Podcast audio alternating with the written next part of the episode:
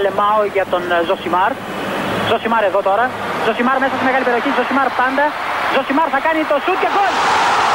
Φοβερό το γκολ του Ζωσιμάρ και πάλι. Ο Περέιρα Ζωσιμάρ, 24 χρόνων παίκτης της Μποταφόγκο. Να λοιπόν, ο Ζωσιμάρ, ο αποκαλούμενος μαύρος ράμπο από τον πατέρα του, που ήθελε λέει να τον κάνει πυγμάχο και να πάρει τα πρωτεία του Κάσιους Κλέη. Τελικά ο ίδιος προτίμησε να γίνει ποδοσφαιριστής και πράγματι φαίνεται τελικά αυτός είχε το δίκιο.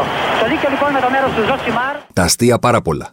Κάποιος έγραψε ο Μουρίνιο είναι ο πρώτος και μοναδικός προπονητής της European Super League που έχασε τη δουλειά του. Πρόλαβε. Μέσα σε αυτές τις 48 ώρες έχασε τη δουλειά του στην Τότεναμ που σε εκείνο το διάστημα ήταν ομάδα στους 12. Κάποιος άλλος πόσταρε τις 12 ομάδες με αλφαβητική σειρά, διότι έτσι μπαίνουν οι ομάδες στη βαθμολογία πριν ξεκινήσει το πρωτάθλημα. Σωστά; Δεν έχουν ακόμα βαθμούς και σου λέει: Α, να πω κάτι, η Arsenal το πήρε πρώτη βαθμολογικά, τελευταία η Tottenham. Εντάξει, να μην ξεχνιόμαστε. Κάποιος άλλος λέει: ε, η United έγινε η πρώτη χρονιά, η πρώτη ομάδα στην ιστορία που έπαιξε ταυτόχρονα η Champions League, Europa League και η European Super League την ίδια σεζόν. Στα ελληνικά υπόθηκε το Ρεσί, κάτι γάμι που είχε κάνει ο Γκλέτσος κράτησαν περισσότερο από όλη αυτή την ιστορία. Το διασκεδάσαμε, αν και πεθάναμε στη δουλειά, αλλά αυτό δεν σα αφορά. Όλο αυτό το 48ωρο, κάποιοι θυμήθηκαν και την ταινία του Νικ Νόλτε και του Έντι Μέρφυ, 80's, τιμημένα, που ήταν τόσο καλή αυτή η κομμωδία που έγινε και sequel, Another 48 Hours. European Super League ήταν να ζήσουμε να τη θυμόμαστε. Δεν θα την ξεχάσουμε, γιατί ήταν ένα φοβερά ταραγμένο 48ωρο, πρώτον, και δεύτερον γιατί θα την ξαναβρούμε μπροστά μας. Τώρα, πώς θα τη λένε και με ποια μορφή, θα το απαντήσει το μέλλον αυτό. Αλλά τη διάθεση, τις σκέψεις και τα σχέδια πίσω από αυτή την ιστορία δεν θα τα βάλουμε σε ένα κουτί να τα θάψουμε στον κήπο. Κάποια στιγμή θα τα ξαναβρούμε μπροστά μας. Σε αυτό το κομμάτι να πω ότι υπήρχε ένα επεισόδιο των απαράδεκτων που μιλούσε ο Σπύρος με τη Ρένια και του λέει η Ρένια, Σπύρο δεν καταλαβαίνω τι λες. Δεν καταλαβαίνεις τι λέει γιατί δεν έχεις το προηγούμενο επεισόδιο. Δεν έχεις δεν έχεις το υπόβαθρο.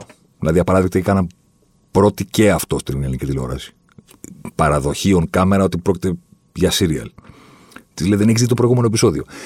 Η αλήθεια είναι ότι τώρα ο Ζωσιμάρ, αυτός που ακούτε, είναι άρρηκτα συνδεδεμένος με τον προηγούμενο. Τι να κάνουμε τώρα. Βγήκαμε εκτάκτος τη Δευτέρα, ξαναβγαίνουμε στο προγραμματισμένο ραντεβού της Πέμπτης να συνεχίσουμε στο ίδιο θέμα. Βοηθάει εσάς που μας ακούτε αυτή τη στιγμή, εάν είχατε ακούσει το προηγούμενο επεισόδιο, όπως ακριβώς είπε και ο Σπύρος. Ούτε, ούτως ώστε να καταλαβαίνετε λίγο και το που είχαμε αφήσει την κουβέντα, τι βάλαμε στο τραπέζι και για να κάνω λίγο και το χαρακτηριστικό ήχο, είναι το σημείο που ευλογώ τα γένια μου όσον αφορά το κομμάτι των πραγμάτων που ακούσατε στο Ζωσιμάρ τη Δευτέρα το απόγευμα και κάποια από αυτά τα επανέλαβε ο Πέρεθ στην ιστορική πια συνέντευξη που έδωσε το βράδυ της Δευτέρας. Για τα μπετσιρίκια που δεν είναι κοντά στο ποδόσφαιρο, που δεν μπορούν μια μισή ώρα να παρακολουθούν, τέτοια πραγματάκια. Για την πανδημία, την τρύπα, όλες αυτές τις ιστορίες. Μια φοβερή ατάκα στο Soccernomics, το βιβλίο για τα οικονομικά του ποδοσφαίρου, είναι ότι καταλαβαίνεις πάρα πολύ γρήγορα, αν μπεις στην μπίζνα των καυσίμων, ότι το πετρέλαιο είναι το αντικείμενο αυτής της ιστορίας. Στο ποδόσφαιρο, λέει, αυτό που καταλαβαίνεις πάρα πολύ γρήγορα είναι ότι η μηχανή της βιομηχανίας του ποδοσφαίρου είναι η λιθιότητα. Ο Μάρτιν Γιόλ πάντα συνήθιζε να λέει ότι τίποτα δεν είναι στο ποδόσφαιρο όπως φαίνεται εννοώντας ότι υπάρχει η αντίληψη όλων όσοι παρακολουθούν απ' έξω ότι μιλάμε για διάνοιες προπονητικές, εμπορικές, οικονομικές, που στην πραγματικότητα δεν είναι.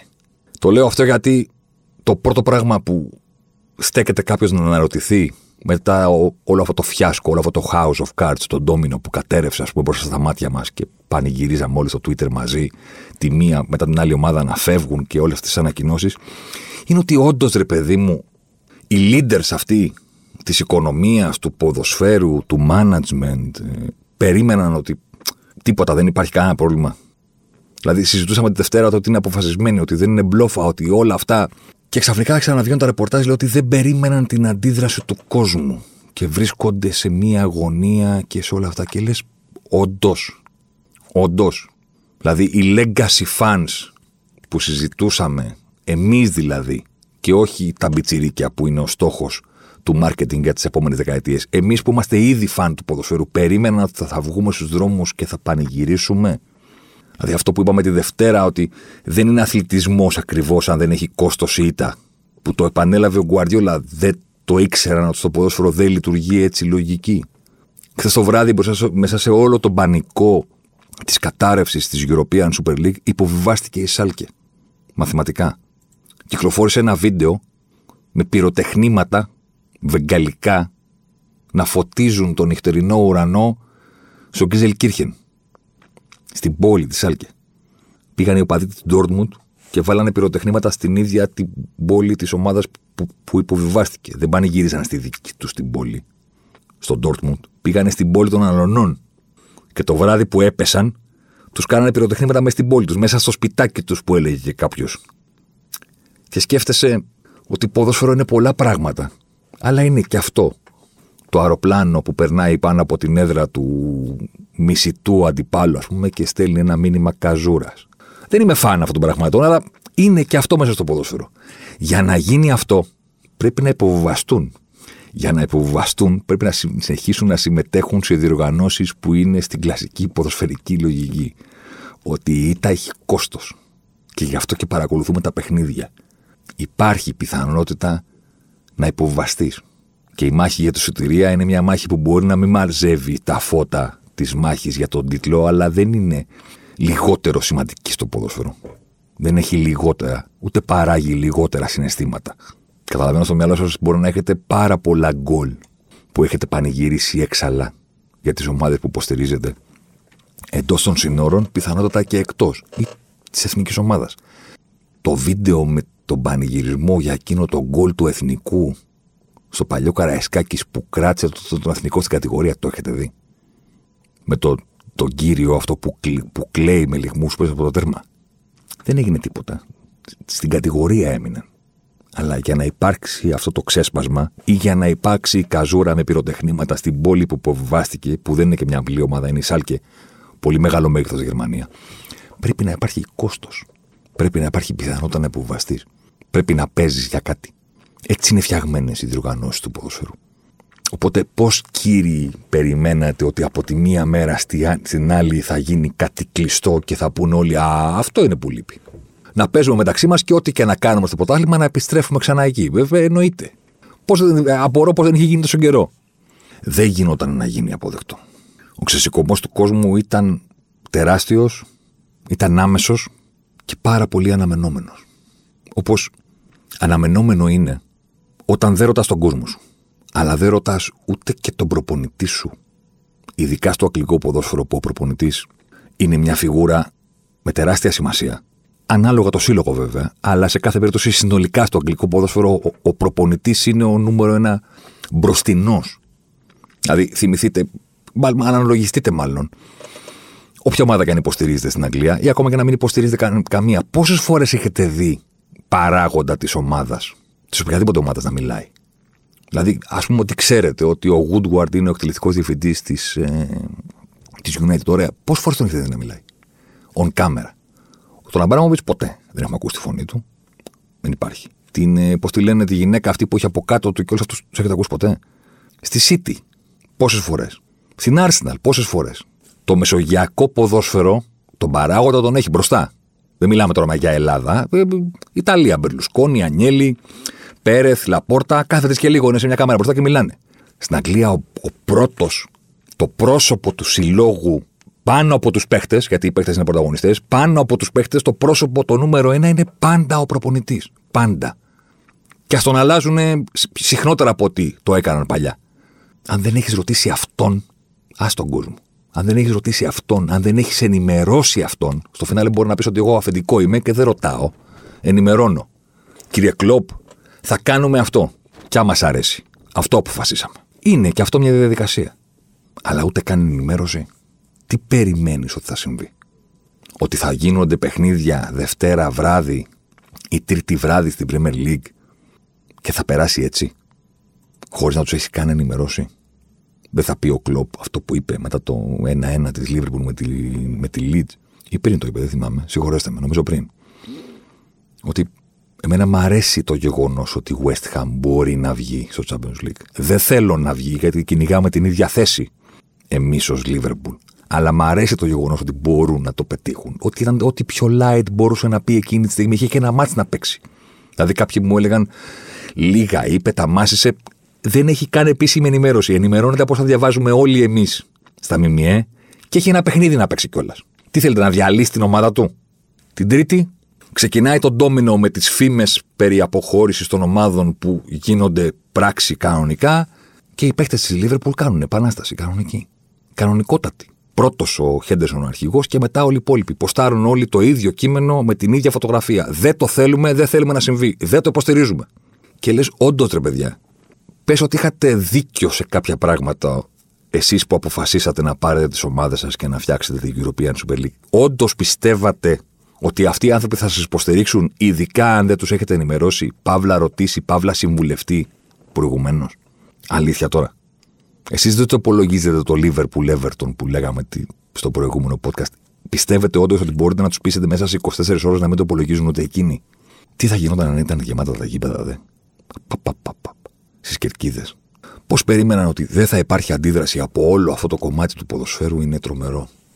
Είναι φοβερά σημαντικό για εκατομμύρια ανθρώπου. Το άθλημα, η ομάδα τους, αλλά πάνω απ' όλα και αυτό που έχουν μάθει. Να ζουν μέσα από την ομάδα που υποστηρίζουν. Τα ντέρμπι, η διαδικασία, η αγωνία, ο στόχος. Οι Leeds, οι παίκτες της Leeds φόραγαν μπλουζάκια στην προθέρμανση που γράφανε μπροστά Έρνιτ. Να το κερδίσετε. Ότι δεν μπορεί να παίζετε στο Champions League ή κάπου επειδή είστε κάποιοι. Να το κερδίσετε μέσα στον αγωνιστικό χώρο. Και πόσο πικρό πρέπει να ήταν αυτό το πράγμα για την ομάδα του κλοπ και για τους συγκεκριμένους ανθρώπους και τους συγκεκριμένους παίχτες που έκαναν ζέσταμα στην άλλη πλευρά του γηπέδου, όταν η Λίβερπουλ ήταν για πάρα πολύ καιρό εκτός Champions League. 7η, 8η, 9η. Από το 2010 και μετά. Και επέστρεψε το 2015 και ήταν ξανά εκτός. Και όταν την πήρε ο κλοπ, ήταν στο Europa. Και έπρεπε να προσπαθήσει να την επαναφέρει. Και την επανέφερε την τελευταία αγωνιστική. Την τελευταία αγωνιστική κλείδωσε η Λίβερπουλ του κλοπ το συγκεκριμένο γκρουπ παιχτών με το συγκεκριμένο προπονητή την τελευταία αγωνιστική. Έπρεπε να κερδίσουν εντός έδρας για να βγουν τέταρτη. Όχι το κέρδισαν, το κέρδισαν με αίμα. Με προσπάθεια 38 αγωνιστικών. Και το καλοκαίρι έπαιξαν προκριματικά. Γιατί ακόμα τότε ο τέταρτος δεν είχε εξασφαλισμένη θέση στους ομίλους, έπαιξαν προκριματικά και έπαιξαν με ομάδα τη Γερμανία κιόλας. Όχι με κάποιο καφενεδάκι από την υπόλοιπη Ευρώπη. Ούτε καν τον Αύγουστο δεν ήταν δεδομένο ότι θα κουνήσουν σε ντόνι στους ομίλους. Έπρεπε να αποκλείσουν τη Χοφενχάιμ. Το, αυτό που έγραφε τον μπλουζάκι της Λίτς το έκαναν 100%. Αυτοί οι ποδοσφαιριστές και αυτός ο προπονητής. Και οι πράξεις του Προέδρου τους τους έφεραν, τους έφεραν στη θέση χλεβασμού ότι να το κερδίσετε, παιδιά. Φανταστείτε την οργή του κλοπ να του λένε να το κερδίσεις. Με καριέρα Mainz, Dortmund, Liverpool. Με αίμα. Κανένα privilege. Είμαι ο παλέμαχος της Bayern, οπότε γίνομαι προπονητής της Bayern κατευθείαν. Ο προπονητής της Real, ο προπονητής της Barcelona. Ο προπονητής της United, όπως έγινε ο Σόλτσκερ. Δεν είχε τέτοιο ωραίο γυαλτή στο αίμα του Γιούργεν. Και τι λέγαμε για την ανακοίνωση της Κυριακής; Όταν βγάζει ανακοίνωση μία ώρα τη νύχτα στην Ευρώπη, σημαίνει ότι δεν νοιάζεσαι για αυτή την Ήπειρο, νοιάζεσαι για την Ήπειρο την άλλη. Για τα χρηματιστήρια, για τις αγορές, νοιάζεσαι για εκεί που είναι απόγευμα. Εκεί που είναι μία ώρα τη νύχτα δεν σε νοιάζει. Τι έγινε τώρα με το βίντεο που έβγαλε ο διοικητής της Λίβερπουλ, στο οποίο απολογείται και ζητάει συγγνώμη ειδικά από τον Γκλοπ αλλά και από όλο τον κόσμο. Τι ώρα βγήκε, 8 ώρα το πρωί Αγγλίας. Τώρα αναγκάστηκε να ανέλαξει το δικό του πρόγραμμα και timetable και να σκεφτεί την, την Αγγλία, να σκεφτεί την Ευρώπη. Πότε θα το βγάλουμε, όχι δικό μας, δική μας ώρα, δική τους. 8 η ώρα το πρωί. Ούτε λεπτό παραπάνω. Να προλάβουμε εφημερίδες, να προλάβουμε την επόμενη μέρα. Γιατί, γιατί το βράδυ βγήκε η ανακοίνωση στο site της Liverpool ότι αποσυρώμαστε και ήταν δύο σειρές και δεν είχε καν συγγνώμη μέσα. Και δεν την υπέγραφε κανένας. Και την ώρα που όλοι πανηγύριζαν για το τέλος αυτού του πράγματος, όταν πια έγινε δεδομένο ότι τελειώνει αυτό το πράγμα και οδηγείται σε φιάσκο, όλοι άρχισαν να ψάχνουν τι λεπτομέρειες και λένε: Ωραία, τελειώνει. Θα μας εξηγήσει κάποιος τι έγινε. Θα ζητήσει κάποιος συγγνώμη. Μόνο η Arsenal είπε συγγνώμη στην ανακοίνωσή της, να το πω αυτό. Από το βράδυ ε, της Δευτέρας, κανονικά. Της Τρίτης, συγγνώμη. Είπε κατευθείαν. Και ξαφνικά βγαίνει το βίντεο το πρωί, 8 η ώρα Αγγλίας. Στην Αμερική, 1 η ώρα. Κατά τη διάρκεια που ήμασταν κρεμασμένοι στα social και στα Twitter, παρακολουθώντας τις εξελίξεις, σχολιάζοντας, τουιτάροντας, ρητουιτάροντα και όλη αυτή την ιστορία, βγήκε η είδηση για την, ε, την απόφαση για την καταδίκη του αστυνομικού που δολοφόνησε εν ψυχρό τον George Floyd και ξεκίνησε όλα όσα ζήσαμε το 2020.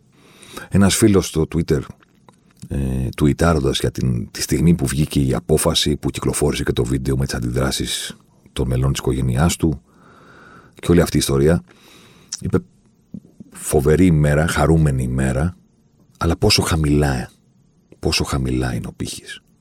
Όταν πανηγυρίζουμε και έχουμε αγωνία για το αν θα καταδικαστεί και για τις τρεις κατηγορίες κάποιος που δολοφόνησε κάποιον στο βίντεο μπροστά μας. Το είδαμε. Δηλαδή γιατί να έχω αγωνία για την έκβαση μιας δίκης όταν έχει συμβεί on camera; Με τον ίδιο τρόπο, εκατομμύρια οπαδοί του ποδοσφαίρου πανηγυρίζουν ανά τον κόσμο για την ανατροπή αυτής της ιστορίας, για το χαστούκι που θεωρούν και έχουν το δίκιο τους να πιστεύουν ότι το έδωσαν σε όλη αυτή την ιστορία και την ώρα των πανηγυρισμών πατάς το pause και λες πόσο χαμηλά είναι ο πύχης. Τι ακριβώς πανηγυρίζουμε. Αν κάποιος είναι δεμένος σε ένα πάσαλο και το μαστιγώνουν, θα χαρεί άμα τους πείσει αυτούς που το μαστιγώνουν να μην του ρίχνουν αλάτι στις πληγές όταν τελειώσουν. Είναι ένα κέρδος. Δεν βελτιώνει τη θέση του και πάρα πολύ. Στον πάσαλο είναι και μαστιγώνεται. Την κέρδισε την νίκη την έχει την νίκη δική του. Τους έπεισε να μην του ρίχνουν αλάτι στις πληγές τις επόμενες ώρες όταν σταματάνε. Είναι πραγματική νίκη. Είναι νίκη. Δεν του την παίρνεις πίσω. Δηλαδή δεν θέλω να πω στον κόσμο και σε όλους εσάς που ακούτε ε, να μην χαρείτε που αυτό το έκτρωμα κράτησε μόνο 48 ώρες. Ο τρόπος με τον οποίο έπεσε και το μέγεθος των αντιδράσεων και όλη αυτή την ιστορία δικαιολογούν το συνέστημα της χαράς και της νίκης. Απομακρύνει από την ιστορία και λες: OK, big picture όντως νικήσαμε. Τη Δευτέρα εκρίθηκε το νέο Champions League. Η ενασχόληση με την επίσημη και ομόφωνη ανακοίνωση, ας πούμε, ήταν μικρή, διότι ήμασταν στον απόϊχο από το πρώτο κύμα για τη Super League. Δεν ασχολήθηκε πολλοί κόσμος με το νέο Champions League, γιατί οι φανατικοί και αυτοί που τους αρέσουν να τα ψάχνουν αυτά τα είχαν διαβάσει καιρό πριν, ότι έρχεται αυτό το πράγμα, και για αυτοί που ε, δεν είχαν πάρει χαμπάρι τι γίνεται με το Champions League, το είδανε κάποια στιγμή μπροστά τους στα site και είπανε ποιο Champions League τώρα. Εδώ πέρα οι άλλοι φεύγουν, ας πούμε. Έχετε δει τι είναι το νέο Champions League. 36 ομάδες στο νέο Champions League. Φάση ομίλων, όχι. Ένας μεγάλος όμιλος. Ένας. Και γίνεται μια κλήρωση που ακόμα δεν έχει διευκρινιστεί πώς θα γίνει με δυναμικότητα και με τέτοια κτλ. Και, και κάθε ομάδα θα δίνει 10 μάτς. 5 μέσα και 5 έξω. 10. Οι 5 πρώτοι, οι 8 πρώτοι περνάνε κατευθείας που λέει και ο Ζωσιμάρ στη φάση των ομίλων. Οι υπόλοιποι παίζουν μεταξύ τους πλέον για να πάρουν τις θέσεις. Η Ρεάλ φέτος είναι στην τετράδα. Προκρίθηκε τελευταία αγωνιστική. Η Ρεάλ. Η Ίντερ αποκλείστηκε. Το 2019 η Λίβερπουλ και η Τότεναμ που έπαιξαν τελικό προκρίθηκαν και οι δύο την τελευταία αγωνιστική σε μάτς με τρομακτικό δράμα. Μέχρι το τελευταίο δευτερόλεπτο των αγώνων δεν ήταν βέβαιο ότι θα βρεθούν στους 16. Βρέθηκαν και μετά παίξαν τελικό. Καταλαβαίνω ότι τα τελευταία χρόνια η φάση των ομίλων έχει γίνει βαρετή, δεν συμβαίνει τίποτα. Όλοι... Δεν περνάνε όλοι και δεν περνάνε όλοι εύκολα. Ένα μάτς, ενάμιση μάτς να σου στραβώσει, μπορεί και να βρεθείς σε έναν όμιλο περίεργο τελευταία αγωνιστική. Η Λίβερ προκρίθηκε στο τελευταίο δευτερόλεπτο. Έβγαλε ο Άλισον το πλασέ του Μίλικ. Η, η τότε να μην ήθελε αποτέλεσμα στο Cup No. Η Ρεάλ φέτος ξεκίνησε με κάτι αποτελέσματα της πλάκας εκεί. Τελευταία αγωνιστική. Η Ιντερ έξω. Στα 10 μάτς του νέου Champions League που είναι αυτό που μας σώζει από τη European Super League, ποιος θα μείνει έξω; Ποιος θα μείνει έξω; Ακόμα μεγαλύτερη σιγουριά ότι οι μεγάλοι, ό,τι και να γίνεται, θα είναι στα νοκάουτ και θα πηγαίνουν για τα εισιτήρια. Ποιος θα μείνει έξω; 10 παιχνίδια; Κανένα πρόβλημα. Στην κλειστή European Super League υπήρχε η αντίρρηση και ποιος θα βλέπει τα παιχνίδια όταν δεν γίνεται να αποκλειστείς και δεν υπάρχει ενδιαφέρον. Ενώ τώρα, ε, στο νέο Champions που έχετε σε τρία χρόνια, δέκα μάτσε. Δηλαδή κερδίζεις εσύ που είσαι η Real Madrid στα τέσσερα πρώτα και τέλος. Δεν νοιάζεσαι. Και τι να παίξεις. Τρεις, τέσσερις, δώδεκα. Προχωράμε. Και μετά κλήρωση. Δεν είναι NBA να πεις ότι να πάρω τη θέση για να αποφύγω το σταύρωμα, Euroleague. Μετά πάντα κλήρωση θα υπάρχει. Εκτός να ανταλλάξουν και αυτό. Δηλαδή, να φτάσουμε να ζήσουμε αυτή την ιστορία. Αυτό είναι το καθεστώς του ποδοσφαίρου το πάρα πολύ προβληματικό, το πάρα πολύ σάπιο, αυτό που έχει ανοίξει την ψαλίδα με την υπόλοιπη Ευρώπη, αυτό που άλλαξε το ευρωπαϊκό ποδόσφαιρο άπαξ και διαπαντός, που έκανε τους ισχυρούς ακόμα ισχυρότερους και τους υπόλοιπους να κυνηγάνε φαντάσματα στην πραγματικότητα, γιατί δεν γίνεται να πετύχεις όταν είναι τόσο πολύ στημένη η τράπουλα εναντίον σου. Δεν γίνεται, είναι τρομακτικά δύσκολο και η τράπουλα συνεχίζει να στείνεται περισσότερο εναντίον σου. Τι κερδίσαμε ακριβώς όταν δεν έχουμε αλλάξει αυτό το οποίο μας έφερε στο, στο αμήν; Όχι μόνο δεν το έχουμε αλλάξει, συνεχίζει στην ίδια ρότα. Θα μου πεις, εξακολουθεί βέβαια να είναι μια διοργάνωση στην οποία πρέπει να κερδίσεις το δικαίωμά σου να συμμετάσχεις. Το βασικό πράγμα στο ποδόσφαιρο, ότι τίποτα δεν σου δίνεται αυτόματα.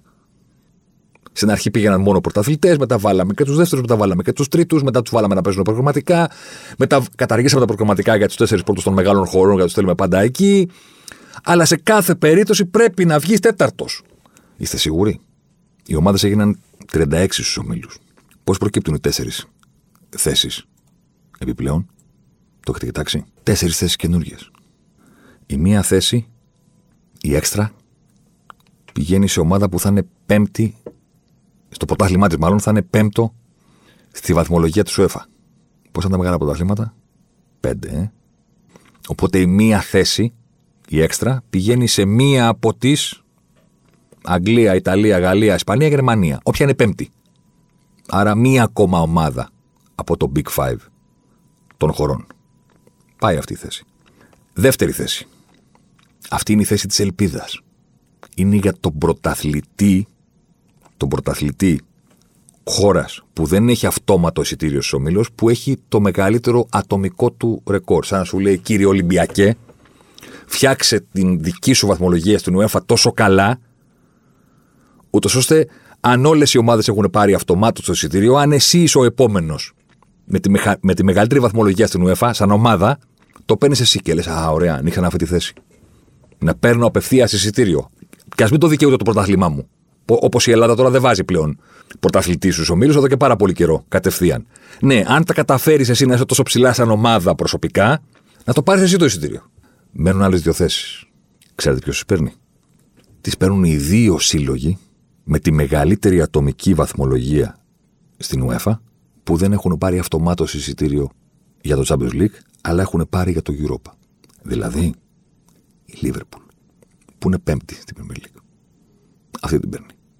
Στο νέο Champions League, λοιπόν, που βγαίνει η Leeds και λέει Earn it, να το κερδίσεις το δικαίωμα και μπορεί να είσαι σαν την Arsenal δεκατή, μπορεί να είσαι σαν την Tottenham 8η ή 7η, μπορεί να είσαι σαν τη Liverpool στην πέμπτη και να χαροπαλεύεις με την Chelsea και τη West Ham Έρχεται η UEFA με το νέο Champions League και λέει: Παιδιά, μην ανησυχείτε.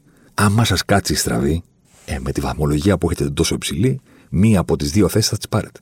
Δεν πειράζει να μην βγείτε στην τετράδα. Υπάρχει πρόβλεψη. Θα την πάρετε εσείς στη θέση. Στην Ευρώπη να βγείτε, δηλαδή μην καταρρεύσετε τελείως, μην μου βγείτε δεκατή.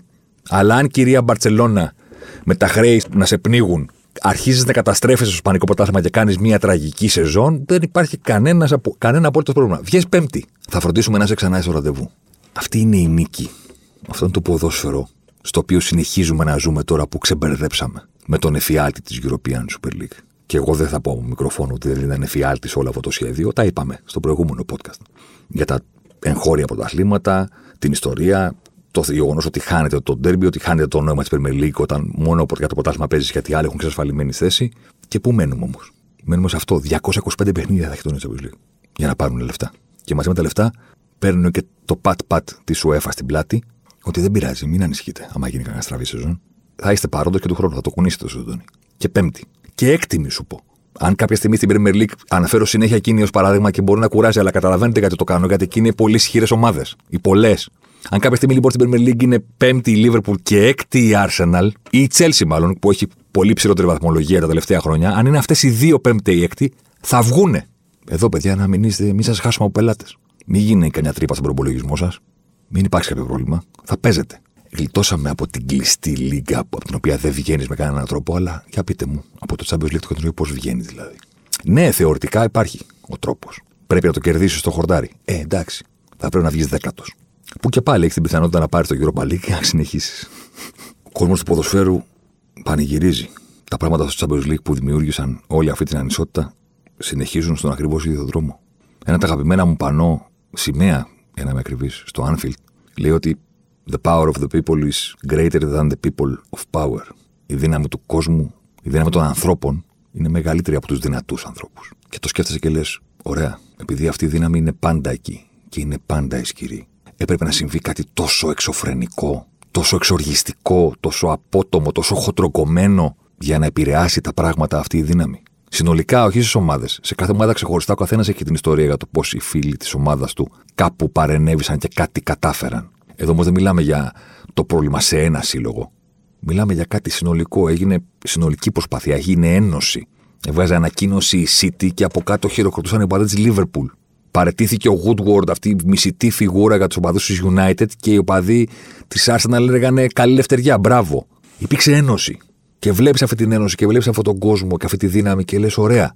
Έπρεπε να σας κάνουν αυτό για να ενωθείτε και να κάνετε τη διαφορά κάπου. Πού θα μπορούσατε να την έχετε ξανακάνει; Ξέρω εγώ. 6.500 είναι οι νεκροί για το Μουντιάλ του Κατάρ. Επαναλαμβάνω, 6.500 άνθρωποι έχουν χάσει τη ζωή τους σε φρικτές συνθήκες, εργαζόμενοι για να είναι έτοιμοι η ποδοσφαιρομάνα που λέγεται Κατάρ να φιλοξενήσει την πιο αγαπημένη και τρυφερή διοργάνωση των παιδικών μας χρόνων, το παγκόσμιο κύπελο, Ζωσιμάρ, που της ανατέθηκε από τη FIFA και όλοι αυτοί πάνε για φυλακή. Και της FIFA και της UEFA. Δηλαδή οι καλοί που κέρδισαν την κακή Super League είναι αυτοί που είναι όλοι για φυλακή. Για διαφθορά, για δωροδοκία, για, για χίλια πράγματα. Είναι οι κατηγορούμενοι αυτοί που κέρδισαν. Πώς το έγραψε κάποιος χθες, Παιδιά, κερδίσαμε, αλλά καλοί στην υπόθεση δεν υπάρχουν. Το ότι ήταν κακοί αυτοί οι 12 που μαζεύτηκαν δεν κάνει καλούς τους υπόλοιπους. Ποιοι είναι οι καλοί; Η δύναμη του κόσμου. Η δύναμη του κόσμου, ναι, την είδαμε. 6.500 άνθρωποι έχουν χάσει τη ζωή τους για να γίνει το Μουντιάλ του Κατάρ. Τι κάναμε, οι legacy fans, τίποτα. Τι κάναμε όταν το Financial Fair Play διέλυε τη ομάδα στην Ιταλία νόμιμα, αλλά έκανε τα στραβά ματιά για τη City και την Παρή, λίγα πράγματα. Η ανακοίνωση της UEFA, δηλαδή να σε πιάνουν τα γέλια, όταν η City έγινε τελευταία ομάδα που είπε αποσυρώμαστε, είτε ε, καλωσορίζουμε τη City, έναν πάρα πολύ χρήσιμο συμπέχτη στο ποδόσφαιρο και είμαστε ενθουσιασμένοι που θα δουλέψουμε ξανά μαζί τους.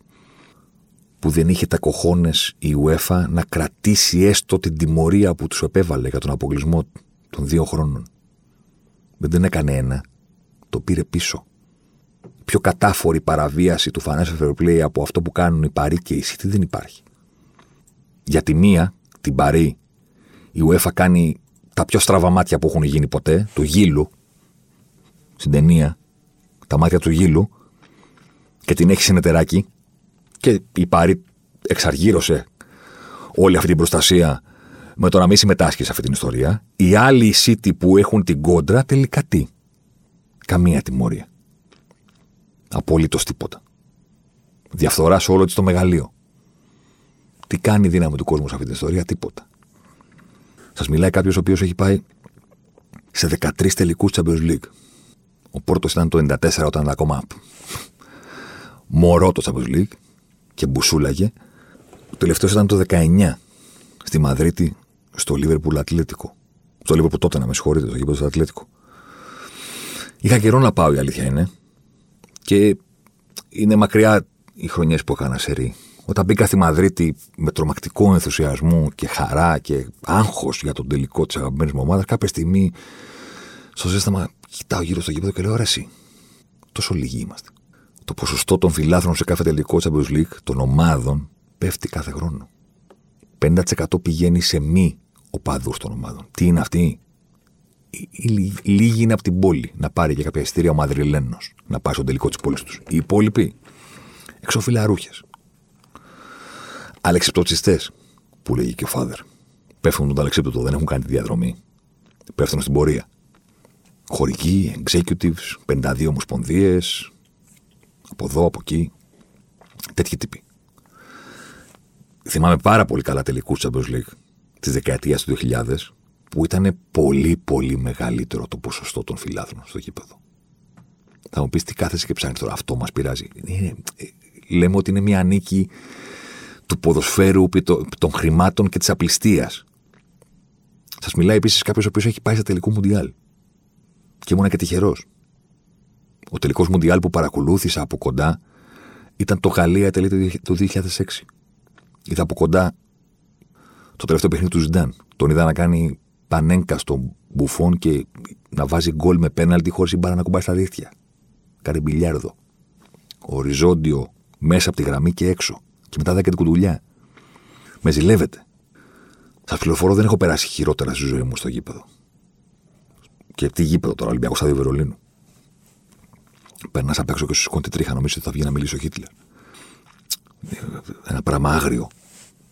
Μέσα στο γήπεδο, πόσοι νομίζετε ότι ενδιαφέρονται για το τελικό; Τελικός παγκοσμίου κυπέλου, ε. Πόσοι; Πόσα συνθήματα πιστεύετε ότι άκουσα; Από ποιον; Κάτι διάσπαρτη Γάλλη σε μία γωνία και κάτι διάσπαρτη Ιταλή στην άλλη γωνία. Αυτό είναι το ποδόσφαιρο. Σε κάθε τραυματισμό σηκώνονταν μερικοί ντόπιοι κερκίδες και φώναζαν συνθήματα επί της Εθνικής Γερμανίας για να τη στηρίξουν που είχε βγει τρίτη. Deutschland. Οι Γάλλοι και Ιταλοί στο γήπεδο που ήταν ελάχιστοι και διάσπαρτοι, δεν υπήρχε κερκίδα. Ξεχάστε το, την ελληνική κερκίδα στην Πορτογαλία που τη θυμάμαι και μου σηκώνεται τρίχα. Αυτό το πράγμα να πάλετε και να λέει θα το πάρουμε, ρε παιδί μου. Στις κερκίδες ε, του παγκοσμίου κυπέλου, ποιοι νομίζετε ότι ήταν; Η Ρέμικη, η Αλιάγα, οι Αλιάγες της Γαλλίας και της Ιταλίας. Κάτι νταλάρε. Είχα δύο πίσω μου δύο Ιταλούς με φανέλα σκουάντρα τζούρα, πατέρας και γιος. Πηγαίναν υπέρ στα βαρέσουν τα πέναλτι και τσακώνονταν μεταξύ τους αν είναι ο Πύρλο ή αν είναι ο Γκατούζο. Ιταλοί. Αριστερά μου είχα επτά τύπους που ήταν ντυμένοι Λόρντι, δηλαδή πια όνομα του Θεού είχε γίνει Eurovision. Και κάθε φορά που γινόταν τραυματισμός ποδοσφαιριστή, σηκώνονταν πάντα και χορεύανε για τη, Λόρντι. Κάτι τέτοιοι είναι στο τελικό του Μουντιάλ. Κάτι τέτοιοι. Και ήταν έστω το Μουντιάλ στη Γερμανία, στην καρδιά του ποδοσφαίρου, στην Ευρώπη. Και τώρα είναι στο Κατάρ. Και έχουν πάθει 6.500 άνθρωποι. Τι έκανε η δύναμη των οπαδών για όλη αυτή την ιστορία; Για το Champions League, για τα εισιτήρια στο τελικό Champions League, για το πόσο κάνουν, για το πόσα παίρνουν οι ομάδες. Δεν λέμε να κάνουν για το ρατσισμό που δέχονται οι παίχτε, γιατί φταίνε και οι ίδιοι οπαδοί. Δηλαδή δεν δέχονται ρατσισμό από εξωγήινους. Το διάβασα και αυτό κάπου να ενωθούμε, λέει, εναντίον του ρατσισμού. Μα εσείς τον κάνετε. δηλαδή θέλω να πω ότι είναι, είναι μέσα από το κομμάτι των οπαδών, τον ίδιο της ομάδας, που βρίζουν τον παίκτη τους όταν, κάνει ένα πέναλι, όταν χάνει ένα πέναλι και το λένε μαϊμού. Δεν, τον, δεν κάνουν ρατσιστικές προσβολές οι εξωγήινοι. Δεν έχουν έρθει απ' έξω να τους πολεμήσουμε εμείς οι οπαδοί. Μέσα στον οπαδό υπάρχει και ο ρατσισμός. Αυτό είναι δικό τους πρόβλημα να το λύσουν. Τα υπόλοιπα προβλήματα του ποδοσφαίρου με τα οποία δεν έχουμε ασχοληθεί ποτέ και είναι ακόμα εδώ. Και τώρα λέμε ότι νικήσαμε. Ναι, μία μεγάλη μάχη, αλλά κοιτάξτε γύρω σας για το ποδόσφαιρο. Δηλαδή το Sky Sports ήταν 48 ώρες στα κάγκελα. Στα κάγκελα για αυτό το πράγμα. Νέβιλ, Γκάραχερ, μιλάμε τώρα. Χαλάσανε το σύμπαν εναντίον αυτού του project. Ο Νέβιλ να λέει ντρέπομαι, ντρέπομαι για τη Λίβερπουλ, ντρέπομαι που δεν σημαίνει τίποτα για τον Εύρωγο καλό. Να το λέει ο Κλοπ, μην πιάνεις τον Εύρωγο καλό στο στόμα σου. Ο Γκάραχερ, θρύλος της ομάδας, να λέει δεν έχουν μέλλον οι ιδιοκτήτες να φύγουν, είναι ντροπή, να ενωθούν όλοι, να τους πετάξουμε έξω. Και λες, εσείς δεν ήσατε που στην πανδημία θέλατε 15 λίρες για το, για το Brighton West Ham από τον κόσμο. Και θυμίστε μου λίγο γιατί χαλάτε τον κόσμο τώρα; Α, γιατί δεν θα έχετε τα δικαιώματα. Γι' αυτό χαλάτε τον κόσμο. Επίσης, να καταλάβετε κάποια πράγματα, οι λογαριασμοί του Sky Sports έχουν geolocation στο, στο Twitter ή και το NBC. Δηλαδή, πατάς να δεις το βίντεο και σου λέει από πού είσαι, από την Ελλάδα μπαίνεις. Δεν παίζει το βίντεο. Δεν γίνεται. Για τους Άγγλους είναι. Δύο μέρες το geolocation ήταν κάτω. Το βγάλανε. Τα βίντεο του Γκάραχερ και του Νέβιλ παίζανε παντού. Σε όλο τον πλανήτη. Γιατί το κάνανε. Για τη χαρά του παιχνιδιού, για να ενημερωθούμε εμείς ή για να μεγαλώσουν τη φωνή αυτού του πράγματος στην προσπάθειά τους. Θεμητή, αλλά στην προσπάθειά τους και για προσωπικό συμφέρον να σταματήσουν όλη αυτή την ιστορία. Και τώρα που επανερχόμαστε, πανδημία το καλοκαίρι, δώστε μας 15 λίρες να δείτε αυτό το πράγμα. Τρεις μέρες, τέσσερις κράτηση. Μετά τους κυνηγήσανε, τους πήρανε με τις πέτρες. Πρέπει να φτάνουμε στο να πρέπει να τους πάρουμε με τις πέτρες. Νικήσαμε. Πόσο αλλάζει το ποδόσφαιρο. Νικήσαμε στο να, γίνει, να μην γίνει κάτι χειρότερο. Αλλά είναι ήδη πάρα πολύ άσχημο σε πάρα πολλά επίπεδα. Στα οποία δεν έχουμε πετύχει την παραμικρή νίκη. Χρησιμοποιώ τον πληθυκό καταλαβαίνετε και το πρωτοπρόσωπο ότι ναι, εμείς προσπαθούμε εδώ οι legacy fans. Είστε χαρούμενοι που δεν έγινε η European Super League. Και θα μου πεις, είναι πάντα ωραίο ρε παιδί μου στην ταινία να χάνει ο κακός. Το δέχομαι, σωστό. Αλλά χάσανε. Ο τελευταίο Ζωσιμάρ, τελευταίο 1,5 λεπτό του podcast, έκανε την εξής υπόθεση. Και έλεγε ότι ωραία, αν τελικά το πάρουν πίσω. Αν τελικά δεν γίνει η European Super League. Αλλά για να πιστούν έχουν πάρει ό,τι θα ήθελαν. Θα είναι νίκη του ποδοσφαίρου αυτό ή ήττα. Έτσι τελείωσε το προηγούμενο podcast. Βάλτε να το ακούσετε. Τελευταίο λεπτό. Αν, αν καταρρεύσει, αν το πάρουν πίσω, αλλά κάτω από το τραπέζι, πάνω από το τραπέζι, πάρουν αυτά που ήθελαν. Είναι νίκη ή ήττα. Ξεφτυλίστηκαν. Αυτό είναι σίγουρο. Και ο Χένρι και οι Γκλέζερ και ο Ανιέλη. Καλά, ο Ανιέλη δεν είναι, είναι και από φάτσα έτοιμος. Ο Πέρεθ τον βγάλανε να μιλήσει το βράδυ, τον παρακολούθησε όλη η Ευρώπη και την επόμενη μέρα ξεφτυλίστηκε. Ξεφτυλίστηκαν. Συμφωνούμε. Άμα πήραν αυτό που ήθελαν όμως, έστω και με άλλη μορφή, είναι ήττα τελικά. Πόσο μεγάλη. Νωρίτερα, στην ημέρα που κατέρευσαν όλα, άρχισαν να βγαίνουν κάποιες ειδήσεις. Μία από αυτές έλεγε του Μοχάμεντ Μπουαφσί, του RMC Sport, και έλεγε ότι η UEFA ετοιμάζει αντεπίθεση πριν καταρρεύσουν όλα. Ετοιμάζει αντεπίθεση στην ε, Super League. Δουλεύει με αγγλικό επενδυτικό fund για να βρει καινούριο κεφάλαιο με starting budget 4,5 δισεκατομμύρια. Το οποίο μπορεί να λέβει στα 7 δισεκατομμύρια. Θυμάστε τα 4 δις που είπαμε ότι είχε η European Super League έτοιμα από την JP Morgan. Τι αντεπίθεση είναι αυτή; Ότι εμείς έχουμε περισσότερα λεφτά; Όχι. Είναι ότι πόσα είπατε ότι έχετε εσείς που θέλετε να φύγετε; Τέσσερα. Τέσσερις παιδιά γυρίστε πίσω. Γυρίστε πίσω, μην τα χαλάμε τώρα τις καρδιές μας, για όνομα του Θεού. Τέσσερις Και να σου πω και κάτι, μέχρι και 7 μπορεί. Άσε να το δουλέψω λίγο ακόμα. Να κάνω μερικά τηλεφωνήματα. Να στείλω κάτι μέλη, έχω κάτι δικά μου παιδιά. Μέχρι και 7 δις. Οι 12 κακοί, τη λίγα που ήθελαν δεν θα την κάνουν. Τα λεφτά που τους έλειπαν, τα βρήκαν. Αυτό να δοκιμάστε. Άμα τους πληρώσουμε για να μείνουν, τι σοή νίκη μας είναι αυτή; Και τι σοή ήττα τους. Λίγο αργότερα μετά το tweet του συγκεκριμένου ρεπόρτερ βγήκε θέμα στη Mundo Deportivo. Όταν άρχισαν να αποχωρούν οι αγγλικές ομάδες, η Mundo Deportivo έβγαλε ένα θέμα και έλεγε Οι Άγγλοι πήραν λεφτά για να συμφωνήσουν να μείνουν. Οι Άγγλοι. Όχι όλοι. Οι Άγγλοι πήραν λεφτά, έλεγε η Mundo Deportivo. Σήμερα που ηχογραφούμε, Τετάρτη, αν πατήσεις το συγκεκριμένο link από το Twitter, η σελίδα είναι not found. Δεν υπάρχει, έχει κατέβει.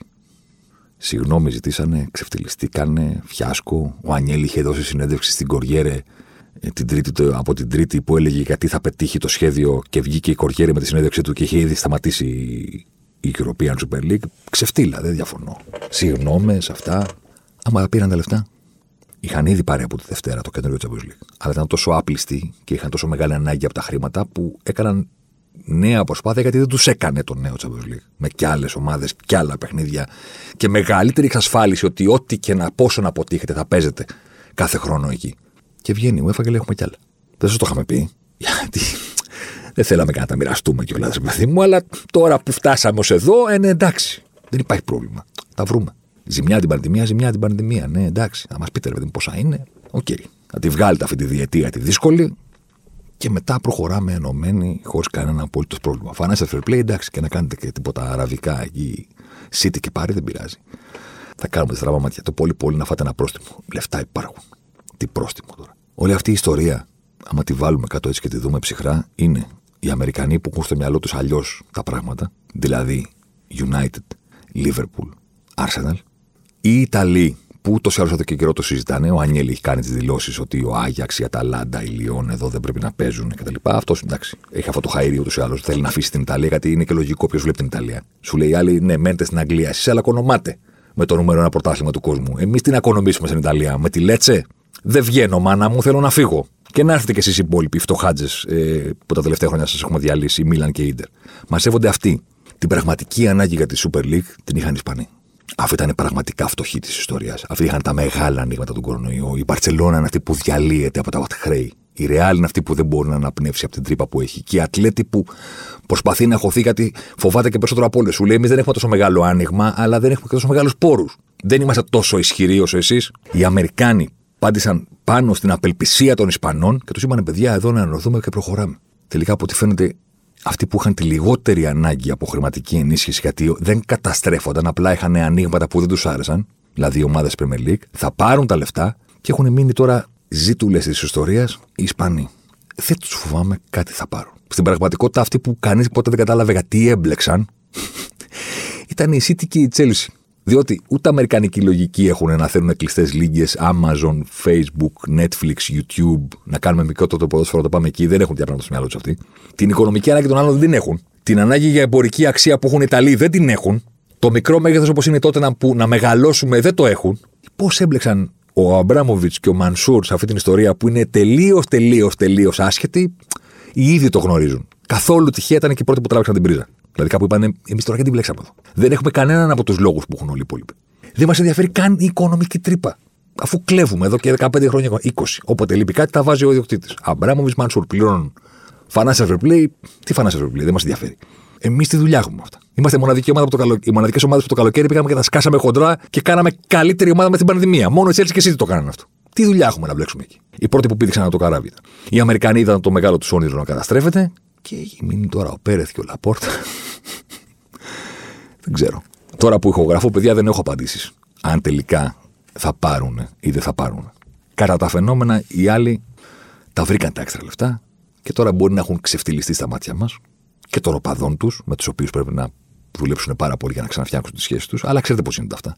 Μια μεταγραφή, ένας τίτλος, όλοι μαζί αγαπημένοι. Θα ξαναβρούν την άκρη. Οι Ισπανοί τώρα που το γράφουμε, δεν ξέρω πώς θα τη βρουν. Θα φανεί τι επόμενες μέρες. Οπότε μάλλον τελικά οι χαμένοι τα πήραν όλα. Οι χαμένοι εμείς που τόσα χρόνια συμβαίνουν πράγματα τα οποία δεν, μπορούμε να, δεν μπορούμε να αποδείσουμε και δεν μας αρέσουν στο ποδόσφαιρο και κάναμε αυτή τη νίκη, τη μικρή ή μεγάλη, στην μέρα που θα μείνει στην ιστορία, αλλά και οι χαμένοι τη Super League που είδαν όλο αυτό το πράγμα να σκάει στα μούτρα τους και να ρεζιλεύονται, λες και τρώνε τούρτες στη μούρη σε ταινία του Βέγκου, ε, δεν θα τους λυπηθούμε. Θα τη βρουν την άκρη. Χαμένοι τα παίρνουν όλα. Κλείνοντας, ο Ρωσιμάρ πρέπει να πει μόνο ένα πάρα πολύ μεγάλο ευχαριστώ σε όλους εσάς, φανατικούς ή περιστασιακού ακροατές, από αυτούς που έχουν πατήσει follow και subscribe σε όλες τις πλατφόρμες Spotify, Google, Apple ή αυτούς που ακούνε μια φορά στο τόσο, σε όλους εσάς ένα πολύ μεγάλο ευχαριστώ. Ότι ξαφνικά, ας πούμε, κάναμε ένα τεράστιο άλμα στα charts του Spotify και από τη δέκατη θέση βρεθήκαμε στη δεύτερη της χώρας. Για φαντάσου. Άνετα στο Champions League της επόμενης σεζόν. Με τη θέση που έχουμε τώρα, βέβαια, εντάξει. Σας ευχαριστώ πάρα πολύ. Να είστε καλά. Αλεμάω για τον Ζωσιμάρ.